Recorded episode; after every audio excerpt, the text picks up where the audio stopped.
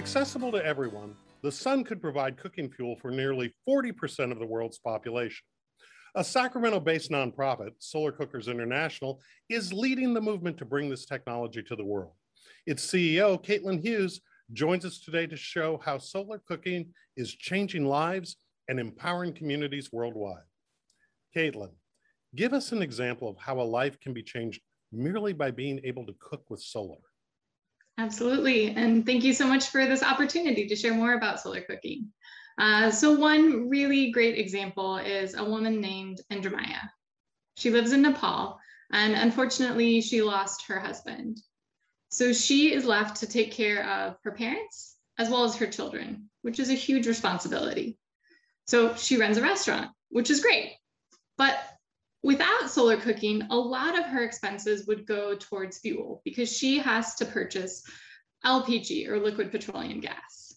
But with a solar cooker that she's been able to use thanks to support from Solar Cookers International, she's able to save a huge amount of money that she would otherwise spend on that gas that she would need to cook food for her restaurant. And with that money that she she saves, she's able to buy more food to support her family. And it can also go towards other things like healthcare expenses, education, and building her business. It's interesting you mentioned that about the relationship between paying for fuel and and it crowding out the ability to do other things, such as healthcare. What is the problem that solar cooking is attempting to solve worldwide? Yeah, as you mentioned, it's about 3 billion people, so about 40% of the world's population that cooks over an open fire. So that's burning wood, charcoal, animal dung, which is really a huge problem for people's health as well as the environment. The pollutants that come from cooking an, over an open fire can be equivalent to smoking 400 cigarettes an hour, which is really scary because those health impacts are predominantly felt by women and children who are stuck with these responsibilities in a lot of cases. Animal dung and 400 cigarettes in an hour. Uh, these are things that I don't think that many of us are, are aware of. How is it that you all came to this work in the first place? Yeah, thanks for asking. And I totally agree with you. I think for those of us who have the ability to, you know, plug in a microwave or flip a switch to be able to cook food, uh, we might not realize the challenges that a lot of people go through on a daily basis just to be able to eat cooked food, something you know so simple that really all of us can relate to in terms of that need and, and that desire to be able to provide for our families. Um, but I think it's really important that we have this awareness, especially also with climate issues as well, because you know, burning wood, charcoal, and animal dung not only has huge negative impacts for somebody's health on an individual level, but that's also putting a lot of pollutants into the air, which affects climate change. And also, people are having to cut down forests in order to burn them to cook the food that they use. Um, for example, you know, you know, it's interesting you mentioned like cutting down forests and things like that because most of us, when we hear about things like that, we're hearing about that from the perspective of, oh, big multinational companies are cutting down forests, you know, getting rid of our oxygen generation canopy for things like lumber production and things like that. But you're saying that this is an issue as well in cutting down forests and, and consuming resources just for the purpose of cooking alone. Exactly, right. Um, and one of the reasons I love solar cooking is it isn't a trade-off. You're not having to choose between what's good for people and what's good for the environment because solar cooking is good for both. You know, that's our that's our mission is improving human and environmental health with solar cooking. So it's a win-win, which is great. And also you can look at the the risks in terms of, you know, again, often women and children having to go to collect firewood because you know once you chop down the trees closest to your home then you need to go further and further and further and that comes with risks for you know animal attacks or conflict with other populations.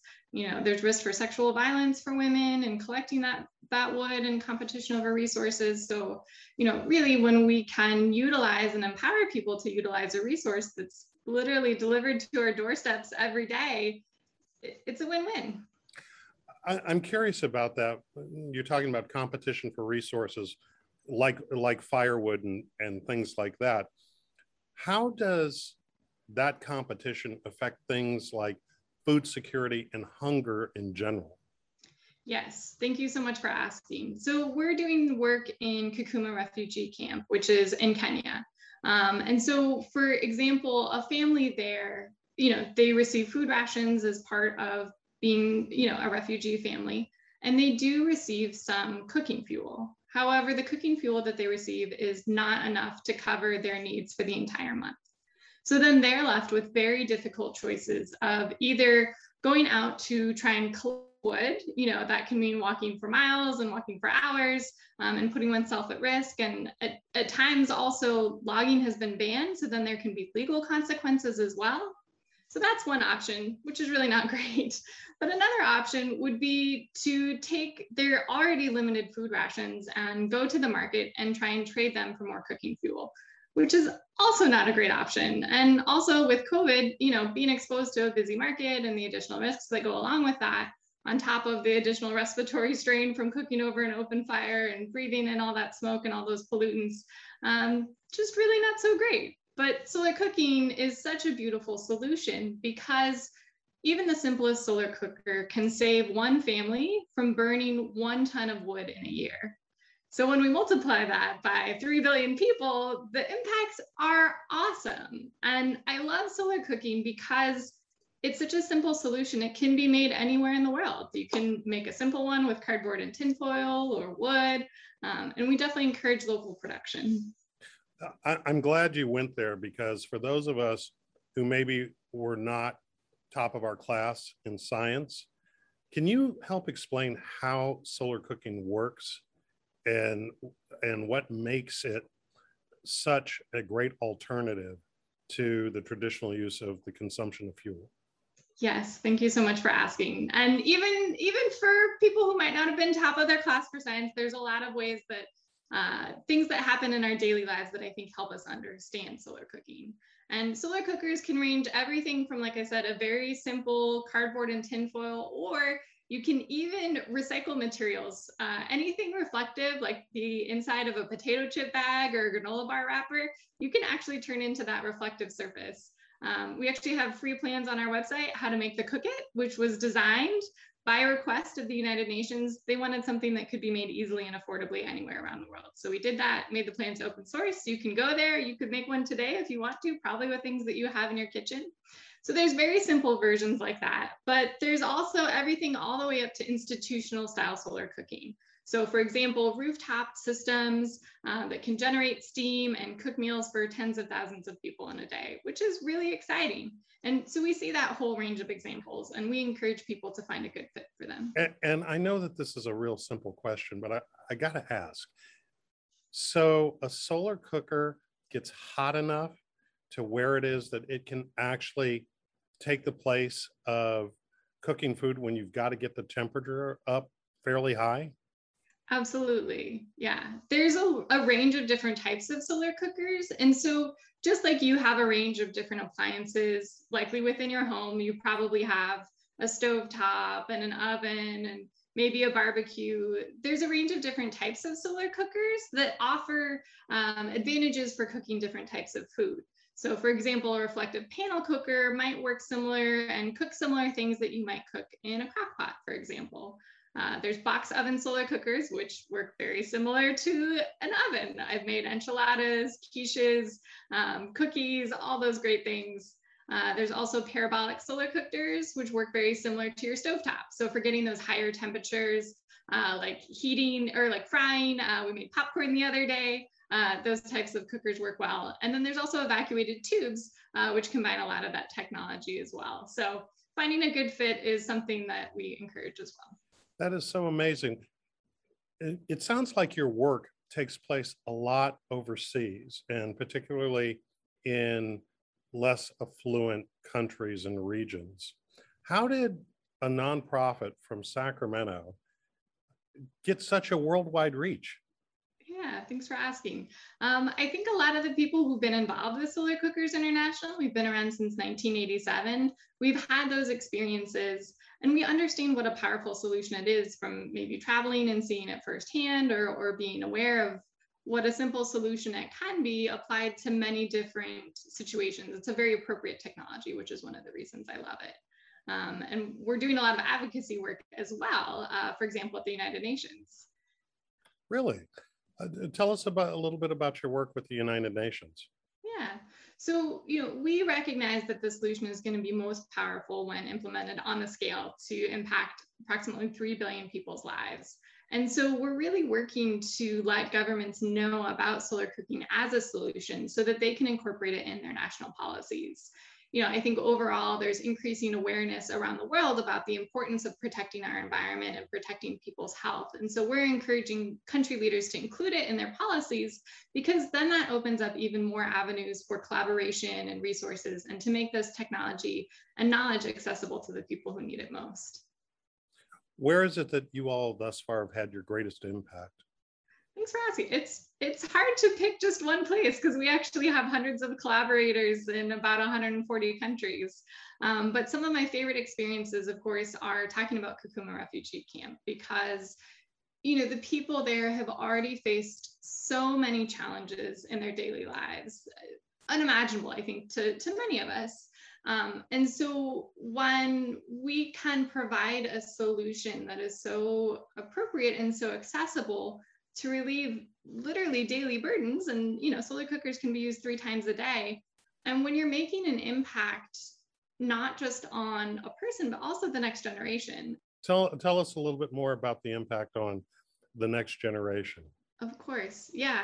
So when a child doesn't have to grow up in a smoky home or when they don't have to risk falling into a cooking fire because you know perhaps a mother is trying to cook food for her family and tend to her children um, you know, we don't want people to have to grow up with that risk and, you know, grow up with burns. And uh, there's also a lot of impacts, uh, cognitive impacts, for example, growing up around that much smoke. Um, also, if you were to imagine a pregnant mother, you know, the impacts are going to be for her, but also her baby.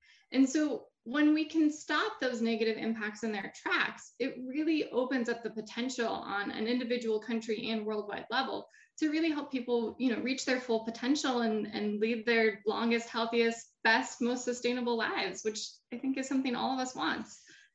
One of the things that I found fascinating in learning more about what it is that you're doing is it seems like in some ways solar cooking has a relationship to women's empowerment. Could you ex- uh, explain a little bit about how that is, how the relationship between cooking and how it's done traditionally and some of the options that women have on how they live their lives are impacted by being able to use solar cooking? Absolutely. Yeah. So without solar cooking, you know, you can imagine a woman having to spend potentially hours walking miles to cut trees and then carry these really heavy burdens back to their family to then use them to burn to cook food to feed their families. And when you're cooking over an open fire, it's not like you can just set it and forget it, right? you need to pay attention to that fire because of all the risks associated with it. So the cooking is actually quite the contrary. Um, one of the reasons I love it is you can do exactly that, set it and forget it. So you can put it out in the sunshine. I can come back, get other things for, you know, work done or whatever else I need to do um, and then go back to it and then it's ready which is great so that's one of the reasons i love it and so being able to free up that time for women is really important because then they can pursue other things like studies or income generation um, solar cooking also opens up more avenues in terms of that because it opens up more cooking options. So for example, a woman could make a cake and sell a cake and she might have a corner on the market on that because everybody else cooking over an open fire, that wouldn't even be a possibility.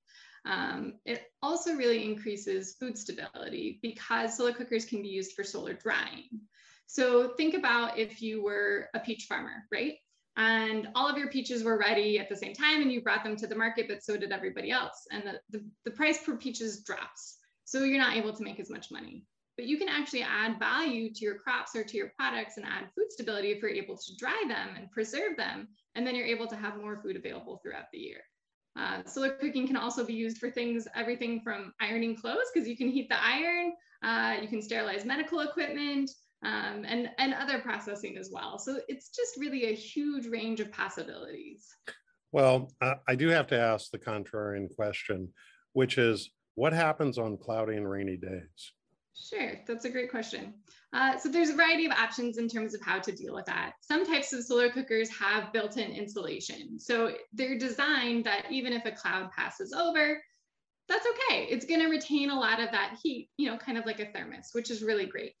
Um, so, so that's one of the reasons too that we encourage people to find a good fit. So for example, if you live in the UK, you might wanna pick a different solar cooker than if you live in Kenya, and that's okay. Um, we do also encourage pairing of solar cookers with complementary technologies like a retained heat basket. So that's just a fancy way to say an insulated basket. Again, works like a thermos or the opposite of a cooler. And the great thing about that is you can start cooking your food uh, when the sun is available, and then you can put it in there and it'll stay warm and be ready for you to eat whenever you're ready for it, which is great. Um, but we've done a lot of, uh, one of the things Solar Cookers International does is we're actually a leader in terms of data gathering and then being able to use that data to help inform people to make their decisions. Uh, so we've done a country by country analysis of the impacts of solar cooking, both environmentally and economically, and the impacts are huge. Even if people were to solar cook a quarter of the time, it's gonna save a lot in terms of the environment and also give people a lot more resources um, based on what they would directly spend on fuel, but then also when they're not having to deal with the health costs of everything that goes along with cooking over an open fire. Now, recently, uh, Solar Cookers International was in the news winning something called the Keeling Curve prize. What what is that, and and what's its its impact or meaning? Yeah, thanks so much for asking. We are so honored to be recognized by the Keeling Curve Prize, which recognizes the most impactful climate projects around the world. So we were one of about 400 applicants that applied for this, and there's a very rigorous process of judges and analysts that look at these different projects and the impact that they have and their scalability. And we are very fortunate to be recognized as one of the top 10 laureates uh, from the Global Warming Mitigation project, which gives out the Keeling Curve Prize. Uh, and this recognition is just really important on so many levels. And, and like, who judges a, a, prize like this? Is it people yeah. from the, you know, diplomats, governmental officials? Who, who tends to judge these things? Well, Scott, probably some names that you would recognize. There's people on the judging panel from Tesla, from Amazon, but they also make an really? effort to have yeah. Uh, to have people from all around the world who are bringing their expertise and you know often in their their daily lives and their jobs uh, they're heavily involved in these sustainability efforts as well. Mm-hmm. and you know you use the term um, that 40% of the world i think you said 3 billion people across the world could really benefit from this technology. And i assume and please correct me that many of these are people in third world or or under resourced countries. At the same time i'm curious what's the receptivity and adoption level for the first world? Because it would seem that all of us could benefit from this technology I couldn't agree with you more. Thank you so much for recognizing that because in the end, we're all breathing the same air. I think that's something that we've experienced a lot with, you know, the wildfires and the smoke here in Sacramento. We've seen what it's like to be around that. And, you know, if I could just invite everybody to think about if that wasn't just for a few weeks or even months, but if that was what you had to experience on a daily basis and, you know, in your home, it's, I think it just really puts thing in puts things into perspective as far as how important it is that we are all a part of the solution. Um, and, and like I said, I think, you know, solar cooking is beautiful because it's something that each one of us can do. It's something that, you know, the sun is delivered to our doorsteps every day. And I don't know about you, but in Sacramento summers, the last thing I want to do in the middle of a hot day is turn on my oven. And so I love that I can just take advantage of that, put my solar cooker outside, put my food in that, I don't have to turn the AC on to combat that. It's it's really a win-win-win. And then also there's that feeling good that you know we're not tapping into a limited resource and we're actually doing things that protect our health and our planet's health for everybody and for future generations. And I think you know there's increased awareness about how urgent it is that we are each a part of the solution and and it's something that's so simple and can be done every day and I think also has a lot of advantages in making, you know, my life easier. Cause like I said, I can just put it out there and um, come back to some great solar cooked food. So You know, you've said that now, uh, I think three times in this conversation. And I, I have to imagine that at some point, the uh, infomercial people will be quaking in their boots because you might take some market share away from them. we hope so. We hope so. I, I'm curious, how do you measure your impact when you tell the story of uh, the woman, and I th- believe it was Nepal?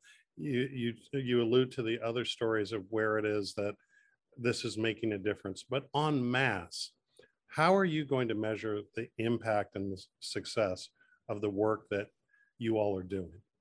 Yeah, thanks for asking. So Solar Cookers International is the leader of the solar cooking sector. We work to connect these hundreds of collaborators throughout the world, anyone and anything to do with solar cooking. And one of the things that we work to do is to track the progress of the solar cooking sector. So when we're having these conversations with government leaders and they're like, oh, that's a great idea. And we're like, yeah, it's not just an idea. Uh, we actually have a global map on our website, solarcookers.org, where you can go and you can see. So we've been able to identify over 4 million solar cookers around the world. So you can see what's happening. We also manage the world's largest online database of solar cooking information, which automatically translates into over 40 different languages. And that's another way that we really work to empower people with information about solar cooking wherever, whenever it might be. It can be plans on how to make your own solar cooker, information on where to buy one in your area, as well as people who are within each country leading solar cooking in their area. And we also encourage those connections because you know being able to connect with somebody who speaks your language or cooks your local foods can be really important for that sustainability and that behavior change for uh, you know sharing this awareness but then uh, also making sure it's available to even more people I'm curious when you all arrive in some location that potentially could be impacted by the presence of solar cooking.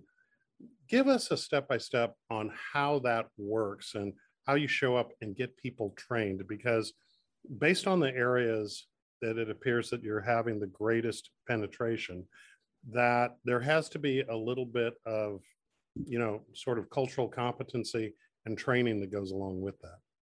Absolutely. Thank you so much for understanding that. Yes, definitely having that training and that follow up and having those leaders within communities who are resources uh, for our solar cooks, um, new and experienced, is so absolutely important um, because we want an approach that's sustainable. You know, so you know, me flying different places for a couple weeks isn't necessarily what's going to be what sticks within a population. So we make a very sincere effort to work with, identify and work with trusted leaders within communities. So for example, we have a team of global advisors, which is about a dozen experts and leaders within their own right in terms of solar cooking from all around the world.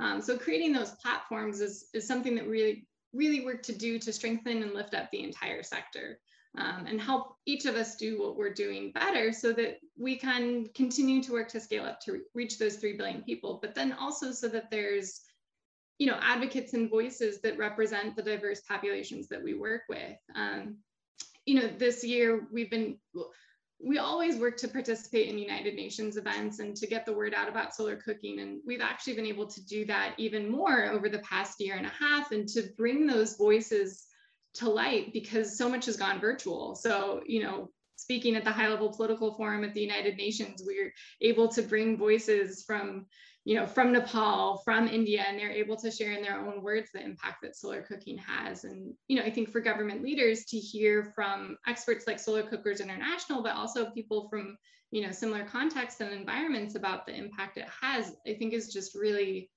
you know, really inspiring. Um, I remember meeting the Minister of Energy from Uganda and, you know, just seeing solar cookers, his mind was absolutely blown. He's like, this is the solution my people need. You know, thank you so much for telling me about this. I can't wait to go back to my country. And and you know, we were actually able to connect him with people who are already doing solar cooking in Uganda. And so creating those meaningful relationships uh, to continue to help things to grow on multiple levels is one of the reasons I feel so fortunate to be a part of this movement and work for Solar Cookers International. And very quickly in our final moments, uh, uh, it just raises for me a question. Is uh, the work of Solar Cookers International and this movement a part of the, the global climate discussion on reducing greenhouse gases and waste? Just very quickly. Yes, absolutely. It is part of the discussion. Um, we'll actually be going to the United Nations Climate Conference in Glasgow, um, where we'll be, you know, thanking countries who have included it in their national policies, as well as encouraging governments to include it. We've also been building relationships with organizations like the World Health Organization um, so that solar cooking is included as a part of the information and resources that they provide in helping countries you know, achieve the sustainable development goals as well as climate goals. That is wonderful. And I think we'll leave it there. Thank you so much for joining us today and good luck in your work. Thank you so much for this opportunity and for your time. We really appreciate it. All right. And that's our show. Thanks to our guests and thanks to you for watching Studio Sacramento. I'm Scott Syphax. See you next time right here on KVIE. Thank you for listening to Studio Sacramento from KVIE Public Television. If you've enjoyed this podcast, please leave us a review on iTunes to help others find it. All episodes of Studio Sacramento, along with other KVIE programs, are available to watch online at kvie.org/video.